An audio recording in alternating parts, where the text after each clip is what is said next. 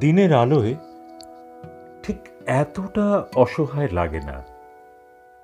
যতটা মাঝরাতে চেম্বার থেকে ফেরার সময় ধু ধু ফাঁকা রাস্তায় অসহায় লাগে। খুব খুব কান্না পায় তখন। রাত এগারোটায় মধ্যমগ্রাম ওভারব্রিজ পার হচ্ছি। পুরো ওভারব্রিজে আমি আমি তখন একা। মাঝ বরাবর পৌঁছে কেন জানি না হঠাৎই স্কুটারটা থামালাম। রেল লাইনের দুধারে সার সার আলো জ্বলছে। সিগন্যালের আলো লাল হয়ে আছে। মনে হচ্ছে যেন কোনো হলিউড হরর ফিল্ম দেখছি। প্রাণহীন মৃতের শহরে আমি বোধহয় একমাত্র বেঁচে আছি। আমি গলা ফাটিয়ে চিৎকার করলেও কেউ শুনবে না, কেউ না। আমি হাউ মাউ করে কাঁদলেও কেউ ফিরে তাকাবে না। বড় অসহায় লাগছিল। কতটা অসহায়? অনেকটা অনেকটা গ্রামীণ হাসপাতালের সেই দিনটার মতো। দুশো আঠারো জন কুকুরে কামড়ানো রোগীর ইনজেকশন পেন্ডিং হ্যাঁ কিন্তু ডিস্ট্রিক্ট থেকে সাপ্লাই এসেছে মাত্র তিরিশ জনের। আমি ফোনে আর্তনাদ করছি, স্যার, এর থেকে সাপ্লাই দিন দিন স্যার, কাকে ছিঁড়ে কাকে দেব? সকলে তো আমাকে ছিঁড়ে খাবে। ওপাশ থেকে ঠান্ডা ঘরে বসে বড় কর্তা বললেন, প্রায়োরিটি অনুযায়ী দাও।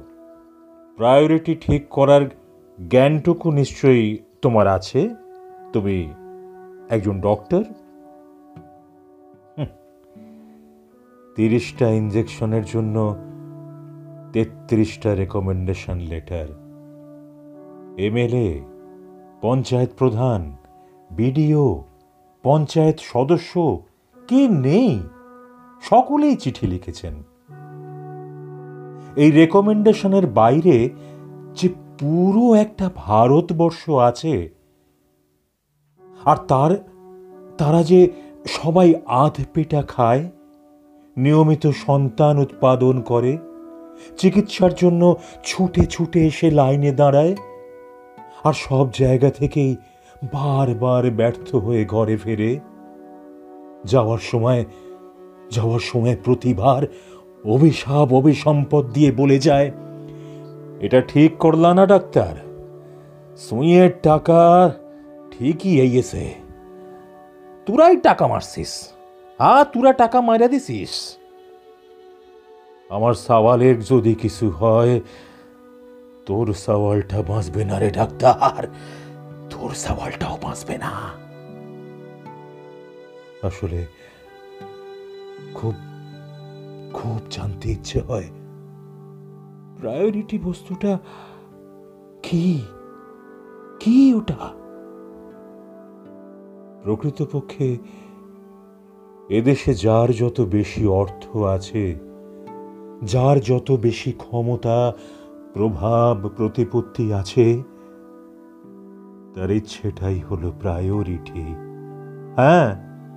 অতি সহজ পথে বেশি পরিমাণে অর্থ উপার্জনের কৌশল শেখাটাই হলো সবচেয়ে বড় শিক্ষা আমাদের দেশে।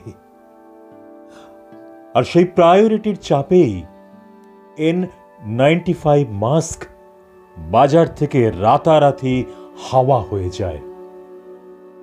তরুণ চিকিৎসকেরা সার্জিক্যাল মাস্ক পরেই অভিমন্যুর মতো চক্র বয়ে ঢুকতে বাধ্য হয়। এদেশের প্রায়োরিটি কি? দু হাজার কুড়ি সালের বাজেট অনুযায়ী স্বাস্থ্যের জন্য বরাদ্দ উনসত্তর হাজার কোটি টাকা? আর শুধু আর্ম ফোর্সের জন্য বরাদ্দ চার লক্ষ একাত্তর হাজার কোটি টাকা। অতএব পাকিস্তান বা বহিঃশত্রুদের সাথে যুদ্ধটা হলো দেশের সাধারণ মানুষের স্বাস্থ্যের চেয়ে বেশি প্রায়োরিটির। এই তথ্য পরিসংখ্যানে মানুষের মনে এই বিষয়ে আর কোনো সন্দেহ প্রকাশের জায়গা থাকে না। হ্যাঁ চিকিৎসকদের সাথে দয়া করে সৈন্যবাহিনীর তুলনা করবেন না। না, করবেন না আপনারা।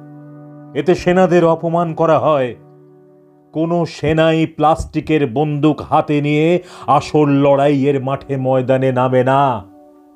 কিন্তু বেলেঘাটা বেলেঘাটা আইডি হাসপাতাল ও করোনা সেন্টার কলকাতা মেডিকেল কলেজে আমার ডাক্তার ভাই বোনদের পিপিই এর নামে দেওয়া হচ্ছে ছেঁড়া কম দামি রেনকোট। এন নাইনটি ফাইভ মাস্কের বদলে দেওয়া হচ্ছে সার্জিক্যাল মাস্ক। তবু ডাক্তার ভাই বোনগুলো প্রতিদিন, প্রতিনিয়ত মৃত্যুপুরীতে হাসি মুখে ঢুকছে। দিনের পর দিন বাড়ি ঘর থেকে জনগণের সেবায় নিজেকে হাসপাতালেই কোয়ারেন্টাইন করে রাখছে। যেসব উপরতলার চিকিৎসকগণ সরকারি নীতি নির্ধারণ করেন, মনে হয় তারা সবাই নিশ্চিতভাবে রাষ্ট্র ক্ষমতার কাছাকাছি থাকতে থাকতে চিকিৎসা শাস্ত্রের গোড়ায় কথা ইনফেকশন প্রিভেনশনের বেসিক তথ্যগুলো বেমালুম ভুলে গেছেন। হ্যাঁ। ওরে বাবা, রাত তো অনেক হলো। দেখুন তো কতটা সময় চলে গেল। এক সময় স্কুটারে স্টার্ট দিলাম। বাড়ি ফিরে স্নান করতে হবে। অনেক কাজ বাকি রয়েছে। তার আগে সারা দিনের ব্যবহৃত জামা কাপড় আগে কেচে ফেলতে হবে। বাড়িতে পৌঁছে দেখি বাবা স্কুটার বার করছেন। জিজ্ঞেস করলাম, কি গো, এত রাতে কোথায় যাচ্ছ? বাবা যেতে যেতে বললেন, একটা লেবার পেশেন্ট ভালো প্রোগ্রেস করছে না রে। এমার্জেন্সি সিজার হতে পারে। আমি রাতে ফিরবো না। নার্সিং হোমে থেকেই যাব, বুঝেছিস? আজ আবার রাতের আরএমও আসতে পারেনি। আমাকে আর কোনো কিছু বলার সুযোগ না দিয়ে বাবা স্কুটার নিয়ে ঊর্ধ্বশ্বাসে বেরিয়ে গেল। বাঙালি। বাঙালি আত্মঘাতী জাতি কিনা জানি না, তবে বাঙালি চিকিৎসক নিঃসন্দেহে একটি আত্মঘাতী জাতি। হয়তো হয়তো তাই।